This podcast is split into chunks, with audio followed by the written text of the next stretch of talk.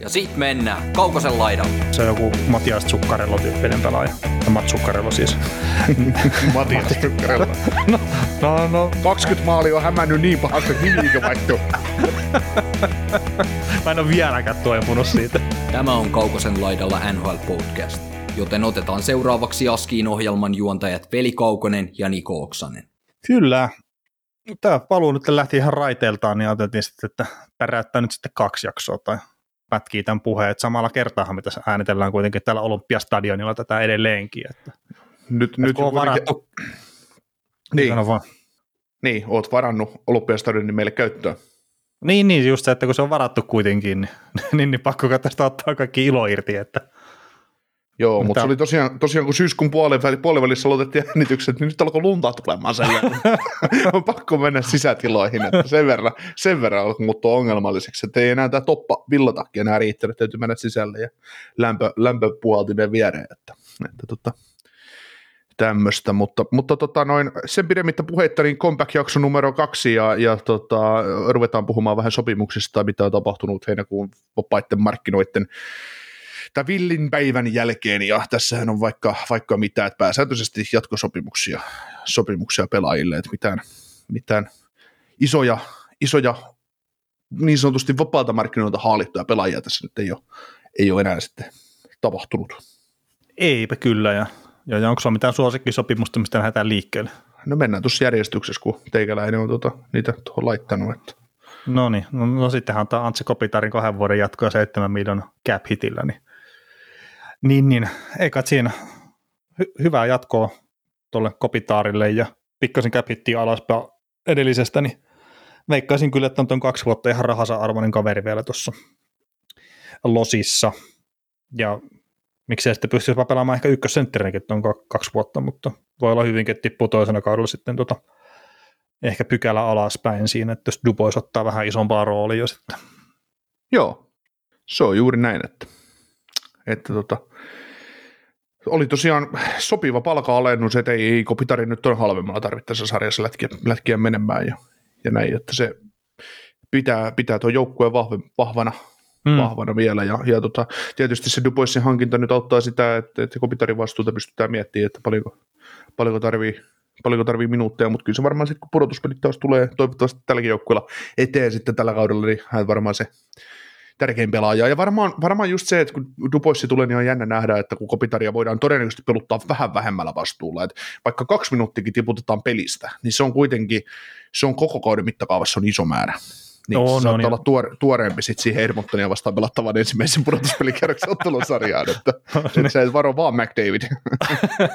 Niin, että tänä vuonna mä jaksan luistella siihen virvelin kiinni.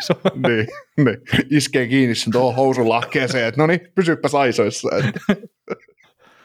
Joo, mutta on se siis isokokoinen pelaaja Kopitar kuitenkin, niin se on hyvä, että pystyy vähän sitä vastuuta tiputtaa ja oli kuitenkin se joukkueen paras pelaaja mun mielestä viime kaudella aika lailla läpi kauden, niin ei tosiaan halvemmalla oikein voi tehdä tuota lappua myöskään. Tai voi, mutta että onko se sitten hirveän reilua taas sitten tulevia sukupolvia kohtaan. Joo. Mutta onko Kopitarit sen enempää? Ei siinä. Me kaikki tiedämme, kuinka hyvä pelaaja hän on ja sopimus on mitä mainioin, että toivotaan vaan terveyttä ja onnistumisia, niin kaikki on hyvin. Mm. No joo, sitten seuraavana mulla oli tuohon, mitä mä oon laittanut ylös, niin Matias Maccellin 3 vuoden jatkosopimus ja cap-hitti 3 425 000, että semmoinen vähän rontteen 10 miljoonaa sitten toi kokonaissumma, ja voisi ehkä heittää sille, että pikkasen silleen pääsi puskista kuitenkin lyömään itsensä läpi tuonne NHL, ja sitä kautta kyllä ihan ansaittu toi sopimus, että näytti, että pystyy pelaamaan tuossa sarjassa, ja peliäly ja syöttötaito on ihan älyttömän kovaa, että maalipörssiä ei ehkä tule voittaa, mutta että muuten pystyy kyllä antaa paljon tuolle Arizonan joukkueelle kyllä sitten hyviä hetkiä.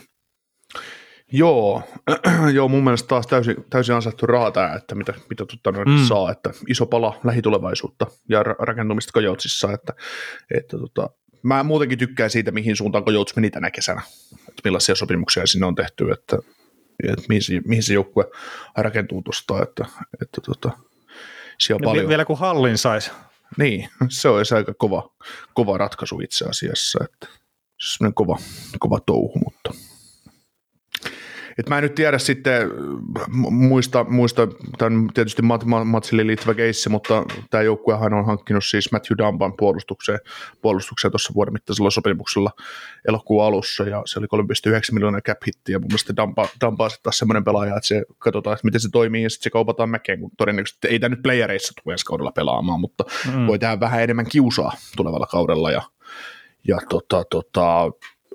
sitten nyt en sitten taas muista, että otetaan nyt samaan konkurssiin se, että Jason Zuckerihan nämä hankki tuolta Pingvisistä, mutta ja tekivät sitten vuoden mittaisen sopimuksen 1. päivä heinäkuuta 5,3, mutta mä muistan, että ollaan me se puhuttu.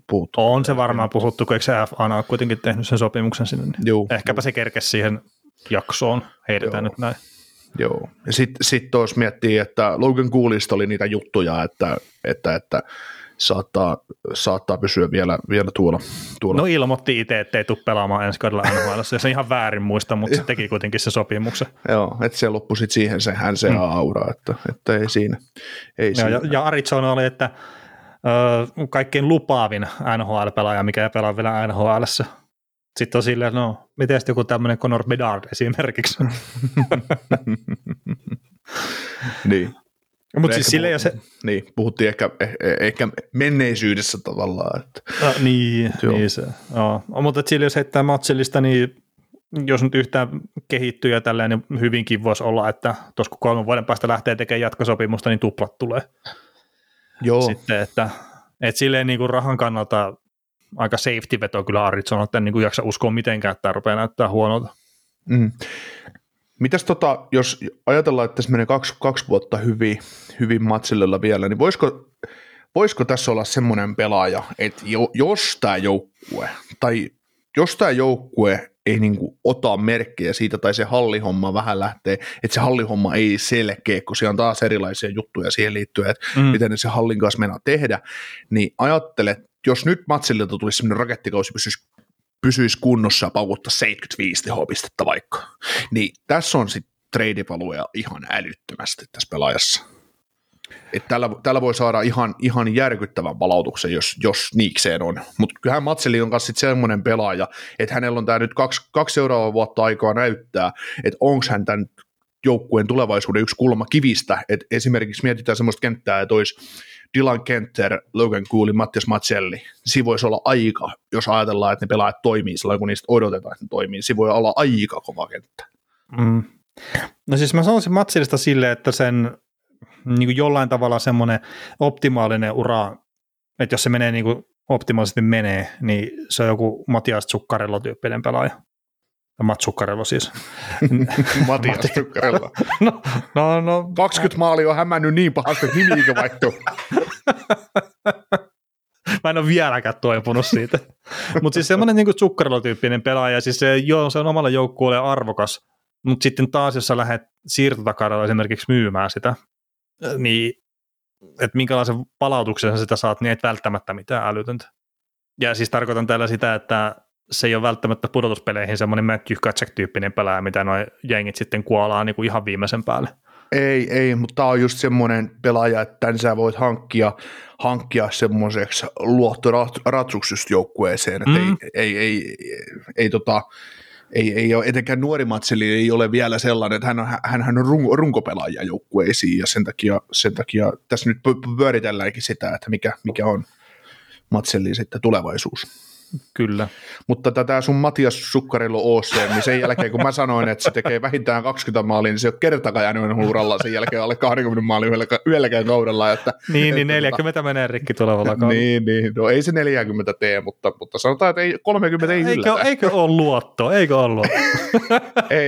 ei Capriccio, mikä nyt ihan kaikkeen pystyy. 20 se pystyy laittamaan sinne takatolpalle tyhjiin, mutta... Niin siis 40 se laittaa, mutta kun 20 se syötään takaisin. Joo. Hei, sanotaan hallihommasta sen verran, nyt kun Arizonassa vielä oltiin, niin vähän semmoista viestiä ollut NHL-suuntakin, että talven aikana pitää saada jotain informaatiota siitä, että mitä ne tekee hallin kanssa, että se ei voi niin kuin loputtomiin sitten mennä tällä systeemillä, että pelataan siellä yliopistohallissa eikä mitään tietoa edes tulevasta. Että tässä niin kuin tulevan talven aikana saattaa tapahtua jotain Arizonan joukkueen kanssa. Joo, se on ihan oletettavaa, että niin kuin sitä puhuttiin, kun viime keväänä se homma meni puihin, että nyt seuraava kausi ja seuraavan kauden aikana täytyy tapahtua joku move siitä, ei tosiaan, niin onhan ihan loogista jatkumoa tarinalle. Kyllä. Että mielenkiintoista siellä Arizonan seudulla just se, tai Phoenixin seudulla se, että minkä takia sitä hommaa ei saatu maaliin, että mitä nämä suhmuroi, mutta eipä siinä. Antaa olla. Tuossa kesäkuussa tapahtui ihan mielenkiintoinen pelaajakauppa, kun Colorado Avalanche pääsi haaskalle ja hankki Ross Coltonin riveihinsä tuolta Tampa Baysta. Oli pikku palkkakatto-ongelmat Tampa Baylla edelleen, ja Ross Coltonin sai nyt sitten 4 vuoden jatkosopimuksen 4 miljoonan cap-hitillä, ja tosiaan niin aika halvalla irrotus Coltonin, kun kakkoskierroksen varausvuoro meni draftissa Tampaan. Mutta mitäs mieltä Coltonin shopperista? No kyllä mä itse olottin sitä Tampassa jo semmoista vähän isompaa läpilyöntiä kuin mitä ikinä tuli, että sikäli niin kuin just varovaisin myönteinen sen suhteen, että Colorado on Coltonin hankki, mutta että hyvää syvyyttä sinne joukkueessa, että ei nyt välttämättä just sinne ehkä ykkös-kakkosketjuihin pitäisi kuitenkaan olla, mutta että syvyyspelaaja ja sitten, että 4 miljoonan cap-hitti, niin puraseeksi nyt liikaa, niin ei välttämättä, että tämä on kuitenkin aina pelaaja ihan niin kuin heittämällä sinne millaisiksi joka ikinen päivä, joka ikisessä aina joukkueessa, niin sille niin kuin mun mielestä ihan solidi kauppa, tai solidi toi sopimus. Joo, ja siis etenkin huomioiden se, että kaveri pystyy pelaamaan sekä keskellä että laidassa, niin on sillä sekin tavalla monikäyttöinen ja on niin kuin näyttänyt sen, että pystyy olemaan merkittävässä roolissa ja näin. Että tässä on vähän semmoinen, että me käsitellään tuossa hetken päästä Brandon Hagelin tekemä jatkosopimus Tampaa, mutta tässä on just se, että anna Ross Coltonille sama rooli, mikä Brandon Hagel sai Tampassa, niin en mä tiedä, minkä takia Colton ei olisi pystynyt samoin tehoja tekemään, mitä Hagel teki viime kaudella. Niin on sille varmaan osittain sitä roolia annettu, mutta että sitten se kevyt ikkuna, missä se on ollut, niin ei ole sitten onnistunut. Niin. Et toki 27-vuotias pelaaja, niin ehkä välttämättä semmoista hyppyä tehollisesti on turha enää ottaa eteenpäin, mutta että niin kuin iso hyppyä, että joku semmoinen 40 pisteeseen ihan hyvin kyllä näyttää mahdollisuudet ja sitten, että miten nyt lähtee Coloradossakin sitten kulkemaan tuo peliä, että mihinkä ketju sitten lopulta päätyy, niin sehän se aika näyttää, mutta en ihmetteli, jos on kolmosketjussa tosiaan keskustassa, niin kuin säkin sanoit, että pystyy monipuolisena pelaajana pelaamaan sitten useampaan eri paikkaan, niin en ihmettelisi, jos olisi kolmosketjussa tosiaan keskusyökkeenä. Kyllä. Sitten otetaan toi toinen Colorado-soppari tuosta, kun tuli ihan vastikään tuossa syyskuun alussa taisi tulla, niin Tomáš Tatar, joka pelasi. Niin, eikä ollut syyskuun alussa vaan, että oliko se joku tyyli torstai perjantai? Joo, no joku päivä tässä joku päivä sitten tuli tää soppari, niin tosiaan yllättävän kauan meni Tomáš Tatarilla, että hän päätti joukkueen, missä pelaa. Et voisin kuvitella, että on Tatarille tarjottu vahva viime kauden jälkeen, niin 4-vuotisia lappuja, 3-vuotisia lappuja sinne 3-4 miljoonan cap-hitti, koska kuitenkin vajaa 50 pisteteki ja nämä edistyneet tilastot oli hänellä tosi vahvat viime kaudella, mutta otti sitten Coloradosta ton vuosia 1,5 miljoonaa ja kokenut pelaaja ja näin, niin tienannut sen noin 40 miljoonaa jo pelaamalle, niin mä luulen, että tässä kiinnostaa nyt sormus enemmän kuin rahaa tässä tilanteessa, että katsottiin, että tuossa on hyvä paikka ja tuo hyvä setti ja kiinnostusta, niin mennään sinne. Mm. Mutta siis yllättävän halvalla mun mielestä saivat kyllä, että... Niin, siis varmaan mä väitän, että tässä vaikuttaa enemmän se, että Tatar haluaa voittaa enemmän kuin se, että se haluaa rahaa. Että varmasti olisi saanut sen 3,5 miljoonaa jostain muualta. No joo, siis mahdollisesti. Ja sitten, no tietenkin tässä sitten haluat voittaa NHL:ssä ja sitten kun katsoo Käfränin sivuja, niin joukkueet, mitkä pystytään nostamaan sinne jonkunnäköisen contender-asemaan, niin ei niillä ole kellään, siis ei ole minkäännäköistä tilaa palkkakatossa. Mm. Niin sitten se käytännössä meinaa sitä, että sä otat sitten tuommoisen aika kevyenkin sopimuksen, että sä pääset ylipäätään sitten hyvään joukkueeseen pelaamaan. Mm.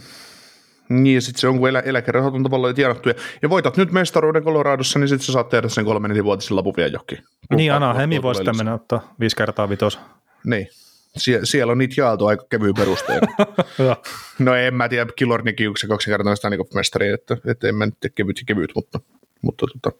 No mitä veikkaat, onko Killorna on parhaat pelit edessä vai takana? Ja kyllä mä luulen, että ne on vielä edessä, että se iskee vielä, se tekee se 45 maalia tässä joku kausi ja niin räjäyttää pankin. No. Joo. Ei kai se ole mikään, mutta Colorado on ihan hyvissä vesissä tällä hetkellä ja hyviä soppareita tullut ja hyvä niin kuin tavallaan kokonaisuus, mitä ne on kesällä saanut aikaan, niin näyttää hyvinkin valoisalta. Jos mietitään, mitä Avalanche näytti viime kaudella, että se meni kahdella, käytännössä Mikko Rantasella playereihin ja kahdella pelaajalla, kolmella pelaajalla, sitten paino playereissa oli äärettömän vaarallinen ja näin. Niin, nythän siellä on kolme ketjua kuitenkin sille, niin. Mitkä näyttää ihan NHL-ketjulta. Että. Kyllä ja taas paikka iski. Eikä tuo nelonenkaan paskaa ole tietenkään siis silleen. Ei, ja siis kuitenkin asetteja edelleen hankkia lisävahvistuksia sinne sitten, jos tarvitaan. Niin kyllä, ja Jack Johnson on puolustuksen johtohahmona edelleen. Kyllä, joo, se on se tärkein palanen siinä, että miten se homma. No se antaa rauhaa sitten nuorille. Kyllä, se on kuitenkin toi Makarikin on vielä niin kevytkenkäinen pakki, että se nuori ikä niin ei välttämättä ole ihan kaikkea vielä. Kaikkein vielä valmis, niin se on hyvä, että Jack on taputtelemassa olkapäälle, että joo, olta ihan iisisti, poika. Niin, kyllä tässä kerkee vielä. Niin. Joo, mutta siis ainut Makarinkin kannalla, niin ainut semmoinen asia, mitä Jack Johnsilta hänen ei kannata kysyä. En mä tiedä, tarviiko pelillisiä juttuja, joka kauheasti kysyä, mutta älä niin kuin sijoitusneuvoja ei varmaan kannata kysyä ihan liikaa. Että. Tai kentällä sijoittumisneuvoja. niin, sekin on. Mä sanoin sitä just, että välttämättä pelillisesti ei ole kovin monta asiaa, mutta etenkään mitään sijoitusneuvoja ei kannata kysellä. Tai että kenet sä palkkaat manageriksi sulle, että, no niin. Että äiti ei vie 4%, äiti vie kaiken. No joo, mutta on sekin kyllä perin vittumainen tilanne, että vanhemmat on ne suurimmat rosvat sitten. Ne vie ihan kaikki rahat, mitä olet pystynyt tienaamaan, niin ei sekään ihan oikein ole. Joo. No mitäs Veiko Vince Dunn sitten nyt liikaa palkkatilaa Seattle Krakenilta? Me käytiin sitten pitkä keskustelu joskus tammikuussa, että Vince Dunn yllättää omalla suorituksillaan ja pelätään, että millaisen soppari saa, mutta sai lopulta 4 vuotta ja 7,35 miljoonaa cap-hittiä niin. No siis mä en vieläkään ole Vince Dunn uskovainen, niin mua vähän tuo cap-hitti silleen niin kuin hirvittää, mutta että toisaalta tuo 4 vuoden sopimus pelastaa kyllä tosi paljon, jos tämä nyt pelaamisen taso lähtee alaspäin. Että jos tuo on ollut 8-vuotinen tuo ihan sama, niin en olisi tykännyt yhtään. Mutta että tietenkin tässä kolikon kääntöpuoli on se, että jos Vince Dunn onkin nyt sillä tasolla, mitä se näytti viime kaudella ja jatkuvasti painaa 4 vuotta samantyyppisiä tehoja, niin sehän menee yli 10 sitten seuraava lappu, että heilahtaa. Mutta siis Vince Dunnin ja koko Seattle Krakenin kohdalla, niin siellä esimerkiksi joukkueen laukomisprosentti 5-5 pelissä, niin se oli todella paljon koholla, että itse veikkaisin, että Vince Dunnin pisteet ja Seattle Krakeninkin sitten ehkäpä voittomäärät tulee tippumaan siitä, mitä se oli viime kaudella ihan vaan, että kun se tasottuu sinne NS-normiin. Joo, mä näkisin tässä, kun Dani teki nyt viime kaudella sen 14+50, 81 peliä, eli 64 bongoa ja +28. Et jos se tällä sopimuksella nyt, ajatellaan ensi kausi, niin jos se pystyy sen 50-60 pistettä tekemään, niin se on sitten ihan ok. Ei se niinku pettymys. Joo. Sulle, että joo, ei. Jos se pystyy siellä, tämän sopimuksen aikana tekee 200 pistettä, niin tämä on ihan money well spent, että ei siinä mitään. Että mun mielestä tämä oli Francisilta, tämä oli pakkosopimus, mikä oli hittävä, niin mutta on torjuntavoitto näitä vuosien ansiosta. Kyllä, siis sama just, että siis käytännössä pakko tehdä, että sä voi päästää Vince ja Danian vapaille markkinoille, mutta sitten just kuitenkin toimitaan, että toi pituus käytännössä sitten, että se pelastaa silleen paljon, jos tämä lähteekin liusu huonompaan suuntaan. Ja kun se oma henkilökohtainen pelko on, että se 40 pistettä tulee olemaan tiukkaa sitten. Mutta että me nähdään se sitten, kun tulevakin kausa alkaa, että mihinkä suuntaan tämä oikeasti menee sitten tulevaisuudessa tämä Vince Dunn. Kyllä. Mitäs Eetu Luostarinen Floridaan 3 vuotta ja 3 miljoonan cap-hittiä? Mitäs mieltä tästä? No, tämä on Floridan tärkein pelaaja, että tämä kun tippuu kokoonpanosta pois, niin voittiko nämä peliäkään enää sen jälkeen?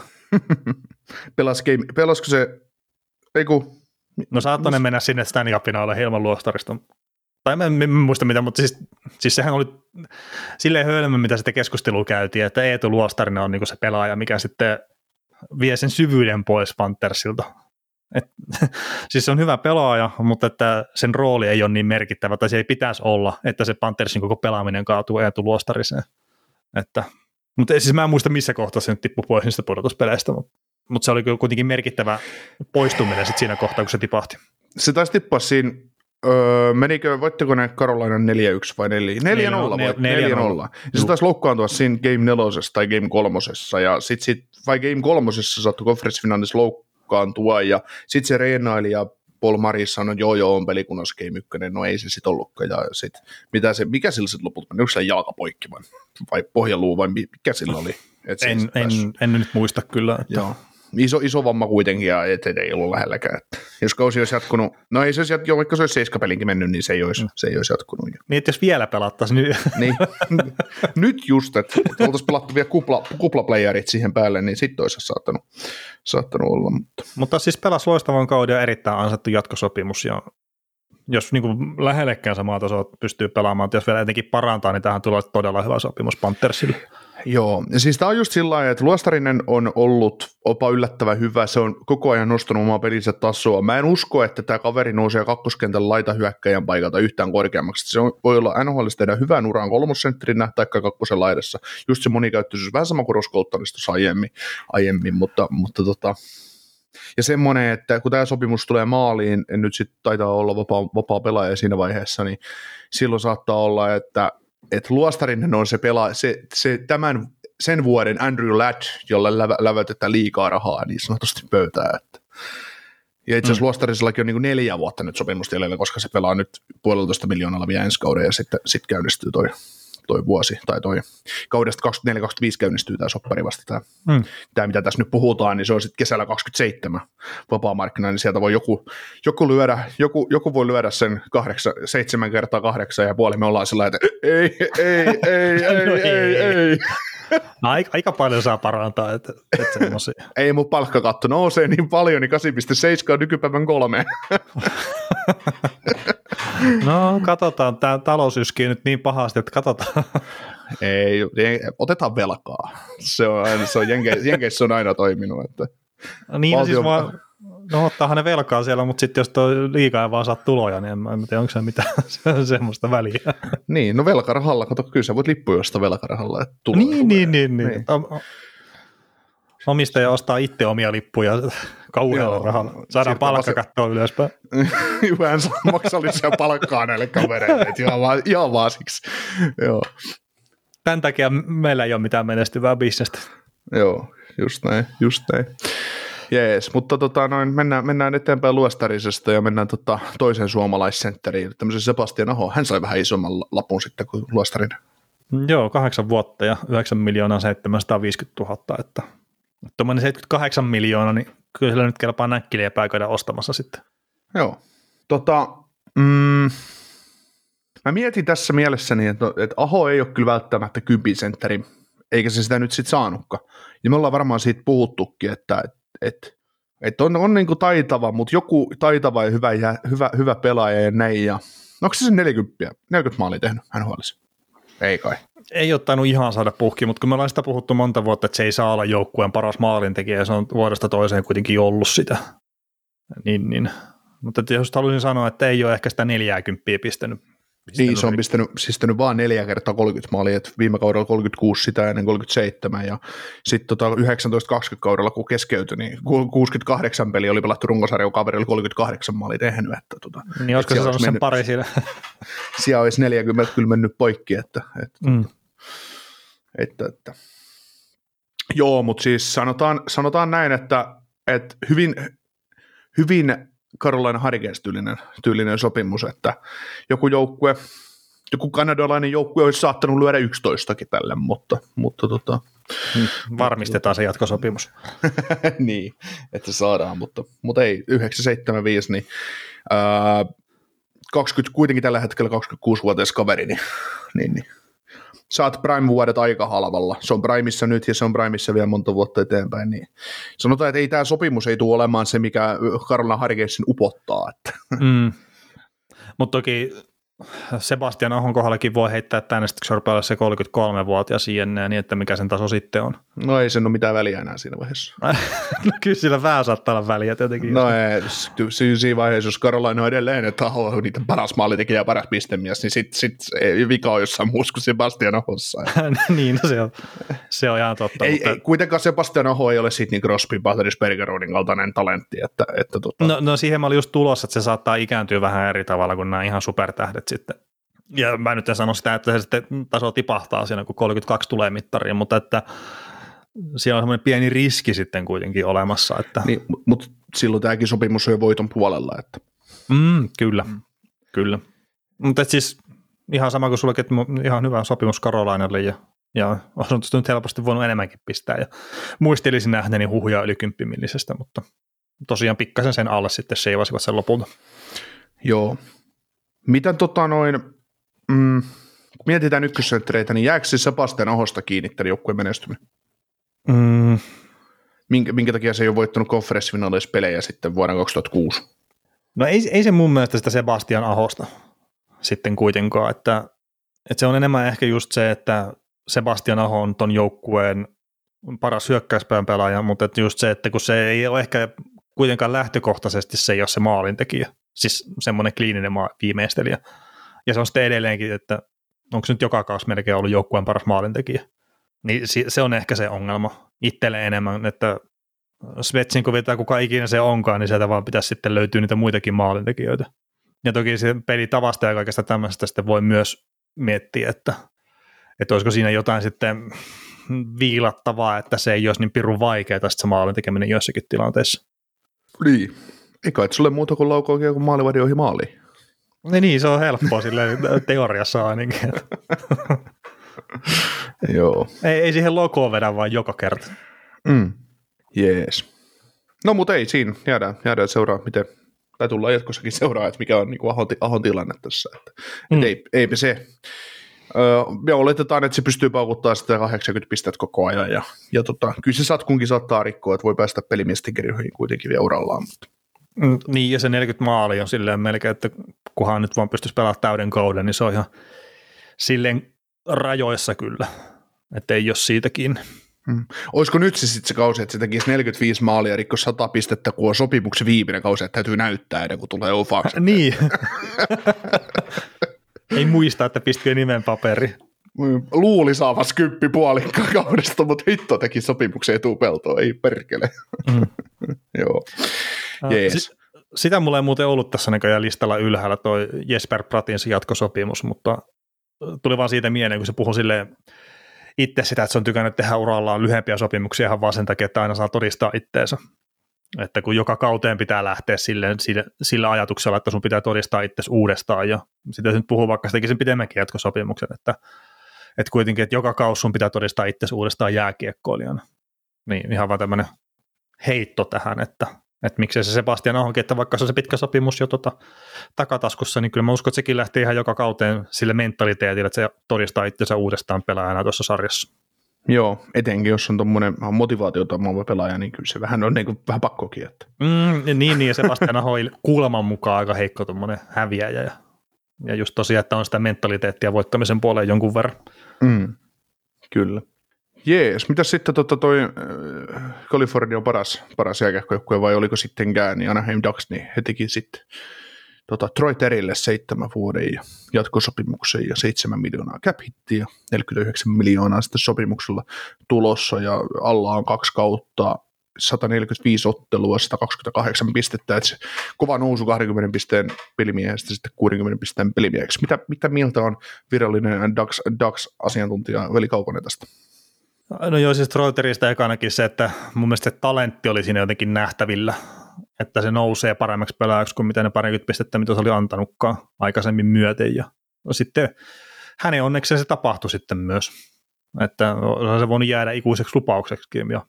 Ja tämähän oli menossa välimiehelle tämä Troy Terryn sopimus, ja oliko se päivää ennen, vai oliko se jopa siinä päivänä, kun olisi ollut se välimieskäsittely, niin tuli tämä sopimus sitten lopulta julki, ja Terry itsekin tästä jutteli sillä, että oli aika hieno hetki kyllä sitten lopulta, kun saatiin viimeisteltyä sopimus ja pystyisi hoittamaan sen vaimolle, kun oli sanonut ensimmäisen lapsia ja kaikkea tälleen. Ja, että nyt on tulevaisuus turvattu aika pitkälti, että tuommoinen 49 miljoonaa on tuo sopimuksen arvo, että silleen varmaan hienoja hetkiä Troy Terrylle ja miksei sitten aina Hemdaxillekin organisaationa, että on ollut pari viime kautta kuitenkin se yksi harvoja valopilkkuja tuossa kyseisessä joukkueessa. Joo. No mites aina mä tykkään käyttää sopimuksia tietynlaisena vertailupohjana toisiin sopimuksia. Tällä hetkellä aina Hemmilläkin on se ikävä tilanne, että Trevor Zegras ja Jamie Drysdale on edelleen ilman sopimusta ensi kaudesta ja molemmat on RFA-statuksella ja en nyt usko, että tässä saattaa seuraavaan 2 viikkoon sopimukset tulla, mutta jos ei joulukuun ensimmäisen päivän mennä sitten soppariin, niin kumpikaan ei pelaa ensi kaudella NHL:ssä. Tuskin nyt venyy sinne asti, niin kuin tuossa aiemmin lauseessa mainitsin. Mutta mitäs jos Troy Terry saa, tai nyt Terille uran toinen sopimus, niin hän on tehnyt sen siltansa jo, mikä oli pakko tietysti tehdä, kun ei ihan tulevassa sopimuksen aikana ei tullut mitään supernäyttöjä, niin jos Terry saa nyt 7 kertaa 7, niin jos Zegras lähtisi tekemään 7, niin kyllähän se nyt vähintään 8 tarvii saada. No joo, kyllä mä sanoisin, että Zegras on se arvokkaampi pelaaja kentällä ja sitten jotenkin markkinointimielessä, että Zegras on siinä suhteessa kyllä ehkä jopa koko NHL-mittapuulla, niin semmoinen aikamoinen kultakimpale kyllä just se markkinointipuoli ja kaikki tommonen, niin ehdottomasti pitää saada kyllä enemmän. Mm.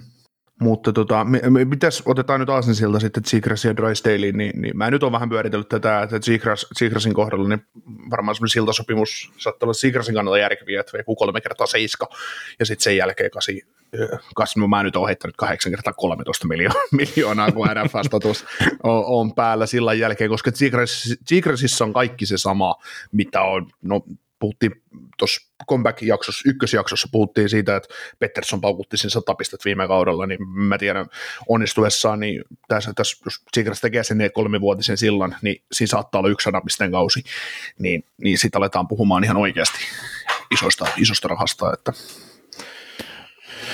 mitä saadaan, koska talenttia Zegrasilla on ollut huomattavasti paljon parempi pelaaja kuin Terry. On joo, ja sitten tämä on just etenkin sinne hyökkäyspäähän, niin se, mitä Zegrasilla nyt onkaan, niin ei ole montaa pelaajaa NHL:ssä sille, jotka pystyy semmoisia juttuja tekemään, mutta sitten se kokonaisvaltainen pelaaminen, niin siinä pitää ottaa vielä isoja steppejä kyllä eteenpäin. Ja sitten joskus ehkä sekin, että kun ei tarvitse yrittää tehdä kaikkea ihan itse siellä kentällä hyökkäyspäähänkään. Mutta niin, en mä tiedä. Troy Terryn sopimukset, joo, totta kai näitä vertaillaan keskenään ja kaikkea tämmöistä, mutta että ei sitä mun mielestä pääse minnekään, että Zegras on noista kahdesta se lahjakkaampi pelaaja. Kyllä. Ja sitä kautta just, että miksi jo nyt tekisi suoraan isompaa lappua kouraan kuin mitä Terille annettiin, mutta että mikä se pituus sitten on, niin siitähän ne tietenkin varmaan vääntää tuolla. Joo, mutta en mä tiedä minkä takia, toki Zegrasissa tässä on taas vähän se, otetaan Los Angeles Kingsin Mike Anderson tähän keskusteluun mukaan nyt sen verran, että puhuttiin siitä. Että no ne on vähän samalla sen jälkeen pelaajia. Joo, mutta se, että kyllähän nyt Zegrasin, jos hän omaa saman mentaliteetin, mitä Sebastian Aho tai Jesper Bratt, että haluaa todistaa itselleen koko ajan, niin kyllähän Zegrasin kannattaa 3-vuotinen nyt tehdä ja jättää rahaa pöydälle ja ottaa sitten se isompi rahasumma tuossa tulevaisuudessa, että nousta NHL:ään sellaiseen sentteriin, nousta NHL:ään top 30 senttereiden joukkoon 3 vuoden aikana. Ja mä nyt sanon top 30 siksi, koska jossain joukkueessa on 2 sentteriä parempaa todennäköisesti jossain muussa joukkueessa. Et en mä tarkoita, että Zegras on varmaan ykkössenttereissä mitaten, niin kuuluu 20 parhaan joukkoon, mutta sitten jossain joukkueessa on parempia 2 sentteriä, mitä Zegras on ykkössentteri tällä hetkellä. Et sillä tavalla. Niin, ja sitten kun Zegrasin kohdalla varmaan puhutaan jossain kohtaa sitä, että onko sitä fiksumpi vaan peluttaa laidassa. No Leo Carlsson on nyt sitten sellainen pelaaja tai Mason McTavish tässä joukkueessa, että saattaa olla, no Leo Carlsson ehkä pelityyliltään, että pistää Zegras vasempaan laitaan, Leo Carlsson keskelle ja Troy Terry oikeaan laitaan, niin voi olla yllättävän toimiva systeemi. Niin. Ja sitten, että onko siinä sitten Killorn ja Ström ja McTavish sitten tässä on niin hyvä kakkoskenttä. Yllättävän hyvä top 6 on aikaiseksi saatu, jos vaan McTavish jatkaa nousua ja Leo Carlsson pystyy NHL:stä ottaa paikkaansa. Että. Niin, ja sitten tietenkin lähtökohta on varmaan, että nämä nuoret kaverit, niin siinä on vuosiksi eteenpäin sitten sitä rakennuspalikkaa. Ja sitä kautta just se Zegras, että se saattaa olla, että se löytää itsensä lailla, ja sitten taas vaikuttaa vähän siihen sopimuksen arvoon tietenkin. Joo, että kyllä tämä on sillä tavalla, että vaikka tuota Killornia tuossa nyt vähän solvattiin, että jo aiemmin, että millainen soppari tehtiin, niin Killornilla ja Ryan Stromilla on sopparit 20 vuoteen kesän 27 asti, niin sieltä vapautuu sitten heti 11 miljoonaa käytettäväksi näihin nuoriin pelaajiin, että kun heidän aikansa sopimusten myötä päättyy tässä joukkueessa. Että ne on tärkeitä pelaajia tähän kasvutarinaan, mutta ei ne siellä sen takia ole, että nämä nyt Stanley Cupia on voittamassa. No sori, anteeksi. No niin. Anteeksi. No niin. Ja noista nyt sitten, kun sitä Drysdalestakin puhuit, niin se on tietenkin hankalaa, että siellä meni viime kaspi parissa loukkaantumisen takia, niin en mä tiedä oikein, mitä se pelaaja voi itse vaatia sitten ihan älyttömiä, että sillä on paskatilanne sen sopimuksen kautta sikäli. Niin, mä luulen, että se tekee jonkun 2 kertaa 2,5 miljoonaa ja lähdetään siitä sitten että Drysdalelle toimisi vertailukohtana ehkä Minnesotassa on Keile Addison edelleen ilman sopimusta, mutta Addisonilla ei ole sopimusta siksi, koska noilla ei palkkarilla Minnesotassa niin. yhtään, mutta että jos Addisonin näytöt on kuitenkin viime kaudelta sellaiset, että se on paukuttanut ennen John Klingbergin tuloa niin 62 peliä ja 29 tehopistettä, ja en mä tiedä minkä takia Drysdale ei ole samaan pystynyt Anaheimissa, koska Drysdale on kuitenkin lahjakkaampi pelaaja mun mielestä kuin Addison. Et varmaan just semmoinen vuosia 3 miljoonaa, vuosia 2,5 miljoonaa ehkä ja sit uutta tai 2 vuotta, että miten se sitten on. Että kyllä se sen verran täytyy aina saada. Joo, mutta et siinä tosiaan se loukkaantuminen sotkee sitä, että kun se ei päässyt näyttää sitä omaa osaamistaan oikein. Ja sitten kun ei se eka kaus kuitenkaan ollut mikään semmoinen ihan niin tykki sitten kuitenkaan. Jees. Mutta mitäs sitten seuraavaksi? Meillä on Washington Capitalista Tom Wilson. Siellä läsäytettiin sitten vuosien tupeltoon 7 vuoden jatkoa ja 6,5 miljoonaa cap hitti. Joo. Se oli ainakin Twitterin puolesta aika tyytyväinen tähän sopimukseen. Olin. Siis tää on niinku, jos halutaan haudata organisaatioon, niin tämä onnistuu tämmöisellä sopimuksella oikein ihanasti. Mutta joo, siis toi, että kerkeekö tuo palata 2 vuotta tuosta sopimuksesta, kun tuo rupeaa näyttää huonolta, niin enpä ole varma, että onko tuo jo nyt huono sopimus. Niin. Mutta joo, ymmärrän kyllä siis silleen taas, että halutaan pitää näistä jostakin runkopäleistä kiinni, mitkä on tuonut sitä menestystä, mutta Tom Wilson on pelaajatyyppinä semmoinen, että en olisi tehnyt enää jatkosopimusta itse, jos olisi ollut päättämästä asioista. Ja just nämä Milan Lucicit ja kumppanit niin käy semmoisena verrokkiesimerkkinä, että minkä takia en olisi tehnyt. Mietin, että Milan Lucic sai samaa rahaa 5 vuotta sitten vai 6 vuotta sitten NHL:ssä, mitä Tom Wilson saa nyt. Niin, ja siis Milan Lucic on ollut kuitenkin hyökkäyspäähän parempi pelaaja kuin mitä Tom Wilson on ikinä ollut. Onko? No haluaisin sanoa, että Lucicilla on 30 maalia tehtynä ja Wilsonilla esimerkiksi ei ole. Okei. Joo. Ihan siis tämmöinen niinku tyhmä, että katsotaan niin, minkä verran on tehnyt pisteitä nämä pelaajat. Joo. Mä vaan mietin pelaaja tyyppinä siis sillä tavalla, että kyllähän toi Lusikki, niin Lucic, niin joo, se oli hyvä pelaaja, tosi hyvä pelaaja silloin ennen kuin se sai Edmontonin, sen jätti sopimuksen ja 30 maaliikin on näemme rikottu 2011 kaudella ja 2 kautta putkeen 60 pistettä ja sitten tosiaan niin teki se ensimmäisellä kaudella Edmontonista 50 pistettä vielä ja sen jälkeen on 34, 20. No joo, se on itse asiassa ihan hyvä pointti, mutta jotenkin siitä on niin kauan aikaa, kun Lucic on ollut tollainen tykki niin sanotusti. No on, ja sitten Tom Wilson oli kuitenkin tuo edellinen täyskaus, minkä se sai pelaa, niin 52 pistettä, mutta se on se hänen uransa huippu. Joo, se on muuten yllättävän vähän tehnyt, kun jotenkin tuntuu, että se olisi niin kuin parempi pelaaja, mutta ei siis. No me ollaan puhuttu siitä aika paljon, mutta ei sen takia, että se on hyökkäyspäähän oli jotenkin hirveä guru. Joo. Ei se, että Boston, kun on pelannut Washingtonin vastaan, niin ne ei ole laittanut Bergeronin Wilsonin päälle, että et tarvii pimentää tämä kaveri tästä hyökkäyksestä. Joo. Mä semmoinen optimismi mulla on tähän, että joo, eihän tämä missään nimessä, tämä on tämmöinen kuuluisa ja tällä rakastu UFA-sopimus. että mikä sattuu. Mutta sitten taas toisaalta niin mietitään sitä, että Washingtonista, kun tuosta Ovechkinin touhut päättyy ja Backstreamin touhut päättyy ja Kuznetsovin ihan OC menee siihen samaan Saklin konkurssiin, niin se on sitten ihan sama, ketä siellä sitten on. Että ei se sillä lailla, että jotenkin 26 kesällä, kun Ovechkinin ura NHL-sta todennäköisesti päättyy ja se on sen sisataa lyönyt täyteen, niin sitten Wilsonille ruvetaan etsiä, se pelaa kauden tuolla ja sitten ruvetaan etsiä, jos joku se haluaisi joukkueeseensa, tai näin. Tai sitten se märääntyy yksinään tavalla. Mutta kyllähän siis Tom Wilsonistakin aina mainitaan se, että joka ikinen joukkue ottaa se itselle, jos ne pystyy sen saamaan. Mm. Ja siis varmaan jo tällä hetkellä se on se tilanne, mutta että onko se sitten 2 vuoden päästä enää? Joo. No itse asiassa 30 tulee mittariin, niin se on vaan aika kova juttu noille voimahyökkäjille. Oo, on.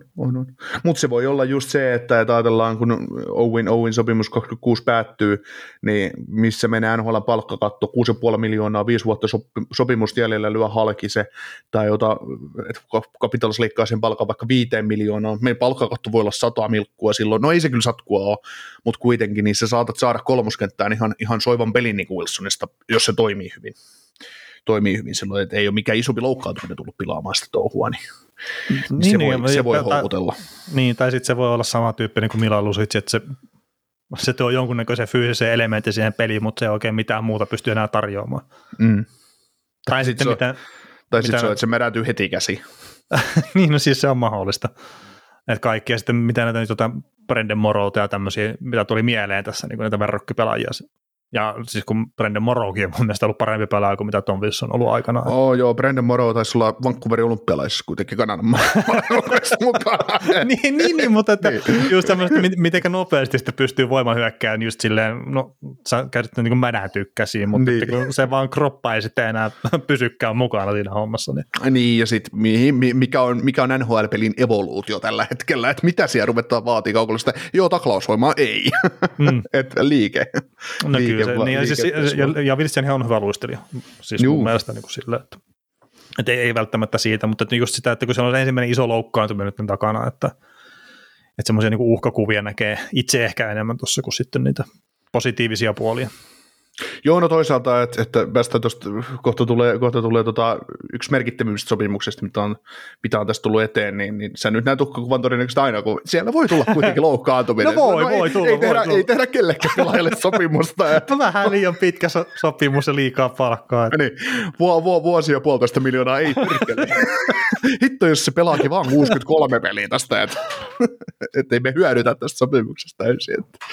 Joo. Niin, no, mutta se siis Brandon Hagelin sopimusta varmaan meinasi, että tämä on se yksi merkittävimpiä, mitä on tullut tässä. No Hageli käsitellään ensin, kun tulee tämä yksi merkittävimmistä sopimuksista, mutta tosiaan Brandon Hagel 8 vuotta ja 6,2 miljoonaa cap hitti ja oli 52 miljoonaa ja silleen. Muistatko meidän keskustelut ennen kuin Brandon Hagel siirtyi Tampa Bay Lightningiin, kun puhuin, että hänellä on toi sopimusta jäljellä ja siitä voi Chicago saada ihan hyvän palautuksen ja sieltä tuli semmoinen oikein suora leukapari, että ei muuten saa. No, mitä tapahtuu sen jälkeen? Brandon Hagelista maksetaan niin aivan karmea hinta. Se pelaa 1,5 kautta Tampassa ja sitten lyödään 8-vuotinen pöytään. Sillä terve. Mutta niin ja pelasi vielä se ekan kauden pätkä, niin pelasi vielä aika heikosti. Kyllä, mutta se just, että mua vähän, kun mä vähän ärähdin tälle sopimukselle silloin heti, kun tää tuli Twitterin puolella, ja mua jotenkin, mulle tuli vähän niin kuin semmoinen pieni shokki, että oli tehnyt tosiaan 34 maalia viime kaudella. Mm. Mutta se, kun mä rupesin pyörittelemään tätä mielessä, niin tää on tavallaan ihan loppupeleistä on ihan hyvä. Tämä on Tampan näköinen sopimus, että ne tykkää tehdä pitkiä sopimuksia, mutta mä ärsyttää se, että Hageli ei ole talentiltaan kuitenkaan, hän ei ykköskentä laita väkkejä. Mutta sitten kun mietin, niin eihän toi ole 6,5 miljoonaa, eihän se ole ykköskentä laita väkkejä palkkaa edes. Se on kakkoskenttä laita väkkejä palkkaa. Niin. Ja kyllä tuossa mitä nyt Hagelin semmoisia, no onko nyt sitten edistyneitä tilastoja tai sitten syvempiä lukuja kattelin, niin se viime kausi meni kaikin puolin huomattavan paljon paremmin kuin se edellinen kausi, missä se pelasi sitten Chicagossa se osanpätkää. Mm. Että just miten se pääsi maalipaikoille ja kaikki tämmöiset, niin paljon paremmin loi itselleen sitä mahdollisuutta tehdä pisteitä ja maaleja ja näin, niin just siitä, että tuo 30 maalia, niin se on varmaan jopa ihan sitä, mitä sen pitikin tehdä. Mm. Et jos just miettii, että se edellinen kausi, niin mä väittäisin, että niiden lukemien valossa niin se oli onnekas pelaaja. Mm. Että oliko se sitten, että onnekkuus, että se on päässyt pelaamaan hyvien kavereiden kanssa ja sitä kautta on tullut ne tehot, niin ehkä sekin korreloi siihen, mutta että puhtaasti viime kausi niin näytti ehkä semmoisia merkkejä, että toi sopimus saattaa kääntyä aika hyväksikin, jos vaan just pysyy se tekemisen taso semmoisena kuin mitä se oli.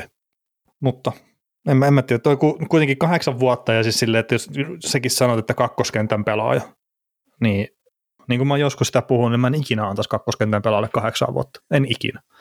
Mm. Mä oon edelleenkin sitä mieltä, että toi on varattu, 8 vuotta on varattu vain ja ainoastaan ykköskorin superjätkille. Niille, jotka on sun organisaation selkeät tukipilarit. Ja sori nyt vaan Brandon Hagel, sä et ole sitä. Mm. Siis Brandon Hagel on munkin papereissa, se on semmoinen hyvä top 6 täydentävä pelaaja. Ja sit mä heitin semmoisen heiton, mistä mä sain saman tien nenille, niin että kun tällaisia samanlaisia Brandon Hageleitä sä saat vapaalta markkinoilta. No sit tuli, että joo, no nimeen nyt joku pelaaja, joka sä saat, no pointti ei ole nyt se, että sä saat 34 maalintekijän, vaan se, että sä saat samaa pelaajatyyppiä edustavaa pelaajaa. Ja se, että sit se on niin kuin monen asian summa, että teetkö sä sen 34 maalia. Pistä Brandon Hagel pelaan Nick Paul ja Tanner Jonathan kanssa, niin 15 maalia on piukas. Niin. Tavallaan mä tarkoitan sitä taitotasoa siellä, mitä sä voit siltä pelaajalta odottaa. Siis sehän on pyhä häväistys Braden Pointille ja Nikita Kutserville, jos et sä tee yli 30 maalia niiden kanssa. Ei niin, oikeasti. Ei, mutta et sä pyörikkää siinä sitten, jos sä et rupea niitä tehoja tekemään. Niin, mutta sehän on pyhä häväistys. Sä saat pelata 82 peliä niiden kanssa ja sä et tee yli 30 maalia.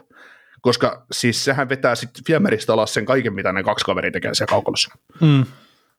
Kyllä. Mm. Lähinnä se, että ja sitten just se, mä vielä haluan tiivistää asiaa niin, että tehojen puolesta voi tulla todennäköisesti pientä sippaamista. Jotenkin tuntuu hullulta ajatella, että seuraavan 5 vuoteen tämä tekisi 150 maalia, eli 30 maalia joka kausi. Mm. Kyllä se kuulostaa hullulta. Niin, mutta sitten taas toisaalta, jos se saa pelata sitten sen 5 kauden aikana sen 400 peliä noiden 2 herran kanssa, niin mikä jottei, että. Joo, mutta sitten jossain kohtaa varmaan tarvitsee itsekin kantaa sitä ketjun peliä vähän enemmän, että jotenkin väittäisin, että Kutserov ei ole ehkä se kaveri, mikä sitten ikääntyy ehkä kaikkein suosiollisimmin. Mm. Mutta sitten tässähän oli, Tampassa oli keskustelu pitkään, että mitä ne tekee Killornin kanssa, ja lopulta ne ei tehnyt jatkosopimusta, ja sehän olisi todella paljon yllättynyt meikäläistä, että Killornin toi tuohon joukkueeseen sen jo, mitä se on saanut, että pari Stanley Cupia ja muutamat finaalit ja näin, mutta tai oli voittamassa niitä tärkeänä runkopelaajana, niin mun mielestä tavallaan Hagelin tämä nykyinen sopimus ottaa nyt vähän Killornin roolia tästä joukkueesta, koska mulle Killorn oli aina vähän semmoinen hajuto ja mauton tuossa joukkueessa, se pelasi siellä, se teki tehoja, mutta se ei näyttänyt miltään. Toki fanithan näki sen roolin ja merkityksen siinä, mutta ei se tämmöiselle perusihmiselle kuin meikäläinen, niin ei Alex Killornin, et sä näe sen vivahteita siinä pelistä, että mikä on se sen rooli. Mm. Niin tavallaan se, että ne nyt päästi Killornista irti, mikä oli loogista, niin nyt niillä on Hagel täyttämässä sitä samaa hommaa siellä. Että. Niin, on nuorempi kaveri sitten täyttämässä sitä, että noiden kahden välillä tietenkin, jos pitää se valinta tehdä, niin loogista, että se kääntyy Hageliin. Mm. Joo, mutta sitten taas, että mikä on sitten Hagelin pelipaikka esimerkiksi ensi kaudella, että pelaako sitten ykköskentässä vai pelaako esimerkiksi Cirellin kanssa ja mikä on Stamkosin paikka viimeisellä kaudella ja miten ne pyörittelee näitä kokoonpanoja. Mm. Jos sä maksat 6,5 miljoonaa Hagelille, niin kyllähän sä nyt sen periaatteessa ykköskenttää jo laitakin, että et sä laita sitä märätyä sitten kolmoskenttään Nick Pauliin ja just Tanner Genotin kanssa, että sehän on ihan idioottimaista sitten jo. Kyllä. Mutta mä mietin, että pitäisikö me jättää tuo isoin sopimus silleen varmaan merkityksellisyydestä viimeiseksi tässä, että jos olisi muutama vielä ennen sitä. No voidaan tehdä näin. Mä heitän tämmöisen pommin täältä nyt esiin, että Evan Bouchard, kun teki 2 vuotta ja 3,9 miljoonaa olevan sopimuksen, joka on silta, ja kaikki nyt ymmärtää sen, että Evan Bouchard antaa alennusta ja tällaista, että saadaan hommat maaliin, mutta onko NHL:n paras hintalaatusuhde tässä sopimuksessa? Niin meinaat sä kaikki sopimukset vai tämmöiset ei? No nyt sä et pääse enää Michael Pantingia iskeen pöytään mutta niin kuin sillä tavalla kun ajatellaan, että sä saat Raidin isokokoisen puolusta, jolla taito on keukollisen suuntaan 3,9 miljoonaa. Niin, no siis. Kyllä sä niin kuin kaivomalla saat kaivaa kärkirooleista parempia sopimuksia. Pelaajista, niin, jotka ovat oikeasti merkityksellisiä isoja pelaajia sun joukkueelle. Siis on toi hyvä sopimus, ja tietenkin se palkkahommat niin ratkaisee kaikkea eniten sitä, että ei ollut oikein mahdollisuutta tehdä enempää. Mutta ehkä mä jotenkin toivoisin tietenkin sitten sinne puolustussuuntaan vielä kasvupusarilla, että sitten voidaan puhua semmoisesta niin kuin ihan superryöstöstä. Että hyökkäyssuuntaan me kaikki tiedetään, mitä se pystyy tekemään. Joo. Ja. Mutta just sitten, no, nyt ei mulla taas mitään semmoista auki, että ruveta tarkastelemaan, että mitä on parempia hintalaatuisuutetaan sopimuksia, mutta siis tämähän oli Edmontonille melkein niin kuin lottovoitto, että ne saivat 2 vuotta nyt tuohon. Mutta se olisi saattanut helposti sitten karkaa kyllä sinne 7x7 tai miksei isompaankin kertaan. Eihän pusarin kannata pistää semmoisen 7x7 nimeensä, että nyt kun se pelataan ensi kauden tuossa vielä ylivoimassa, niin siellä on se 60-70 pistettä näyttää siitä ja se vaikuttaa siellä sopimusneuvottelussa sitten ihan jonkin verran. Joo, mutta kesä 25 tulee olemaan todella tärkeä tälle organisaatiolle, että silloin Leon Draisaitl tarvii uuden sopimuksen ja Evan Bouchard tarvii uuden sopimuksen, Cody Chessi tarvii uuden sopimuksen, no ei tarvi, mutta siis, mutta just se, että miten ne, no sanotaan näin, että Bouchardi teki tämän sopimuksen, niin tällä joukkueella on nyt menestysikkuna auki tämän ja ensi kauden. Mestaruus on nyt vaan voitettava. Siis se ei ole muuta vaihtoehtoa, se on voitettava nyt, koska me ymmärretään se, että Evan Bouchard, se tulee saamaan jättimäisen sopimuksen, mikäli Draisaitl jatkaa tuolla, niin tulee saamaan sitten aivan järkyttävä rahaa. Se menee yhden kauden ajan, se on McDavidia paremmin palkattu pelaaja, jos se jatkaa tuolla. Joo, ja sitten vuosi sitten jotenkin, niin McDavidilta loppuu sopimus, että niin. Et kyllä siinä sitten vaikka kuinka palkkakatot ja kaikki nousee, mutta kyllä noiden pelaajien palkatkin nousee siinä samassa suhteessa sitten, että että tuossa on pari vuotta tosiaan silleen niin kuin hyvää ikkunaa oikeasti tällä hetkellä, tämän hetken tiedon mukaan, mutta sitten tietenkin, että mitenkään sitä jatkoa saa säädettyä, niin se sitten nähdään aikanaan, mutta kyllä mä niin tuon silleen ostan, mitä sä sanoit, että se antoi sen ikkunan nyt Edmontonille sitten tuon sopimuksen myötä. Kyllä, ja katsoo nyt, että esimerkiksi tämä tuleva kausi nyt on palkkakaton osalta tosi nihkeet, 300 000 yli tällä hetkellä, mutta katsotaan ensi vuoden palkkoja. Niillä on maalivahteihin ja pakistoon kiinnitettynä vähän reilu 33 miljoonaa ja sitten hyökkäykseen toi reilu 40. Eli niillä on se reilu 74 miljoonaa noin about on kiinnitetty palkkoihin kaudella 24-25, että periaatteessa pystyy tekemään siihen vielä tosi ison iskun jos ne ei tänä vuonna onnistu siinä. Että. Kyllä. Ja siinä tietenkin tuon Matias Ekholmin rinnalla on hyvä kasvaa puolustajana, että se on silleen hyvä hankinta, oli kyllä jo silloin viime takarajalla. Kyllä. Se oli pitkässä juoksussa tosi iso isku se Ekholmin hankinta. Kyllä. Jees. Mitäs sitten näistä 8x8 on ollut tässä puhetta, niin Jake Sanderson vuosi etupeltoon, 8 vuoden jatko, 8.05 jatkosopimus ottavasena torsu. Joo, tämä pääsi yllättää aika monet ja tietenkin miksei itsenikin, että tuommoinen yhden kauden näytöillä niin aika iso lappua kyllä sai, mutta Jake Sandersonihan oli Ottavan paras puolustaja jo viime kaudella ajoittain, niin tässä nyt saattaa käydä tosiaan silleen, että tämä on tosiaan hyvä lappu heti ensimmäisestä päivästä alkaen, sitten kun tämä alkaa. Että eikö tämä ollut nyt vuosi kuitenkin sitä vielä tulokassopimusta jäljellä? Joo, se lätkyttelee ensi kaudella sen 900 000 saa ensi kaudesta, ja jos pelaa farmissa, niin saa vaan 80 000. Mutta. no mä veikkaan, että tämä pelaa NHL puolella. Mutta sitten jos miettii sitä, että ensimmäinen vuosi tästä sopimuksesta, kun on päättynyt, niin se voi olla hyvinkin, että tuo palkkakatto on noussut sen 8 miljoonaa. Niin.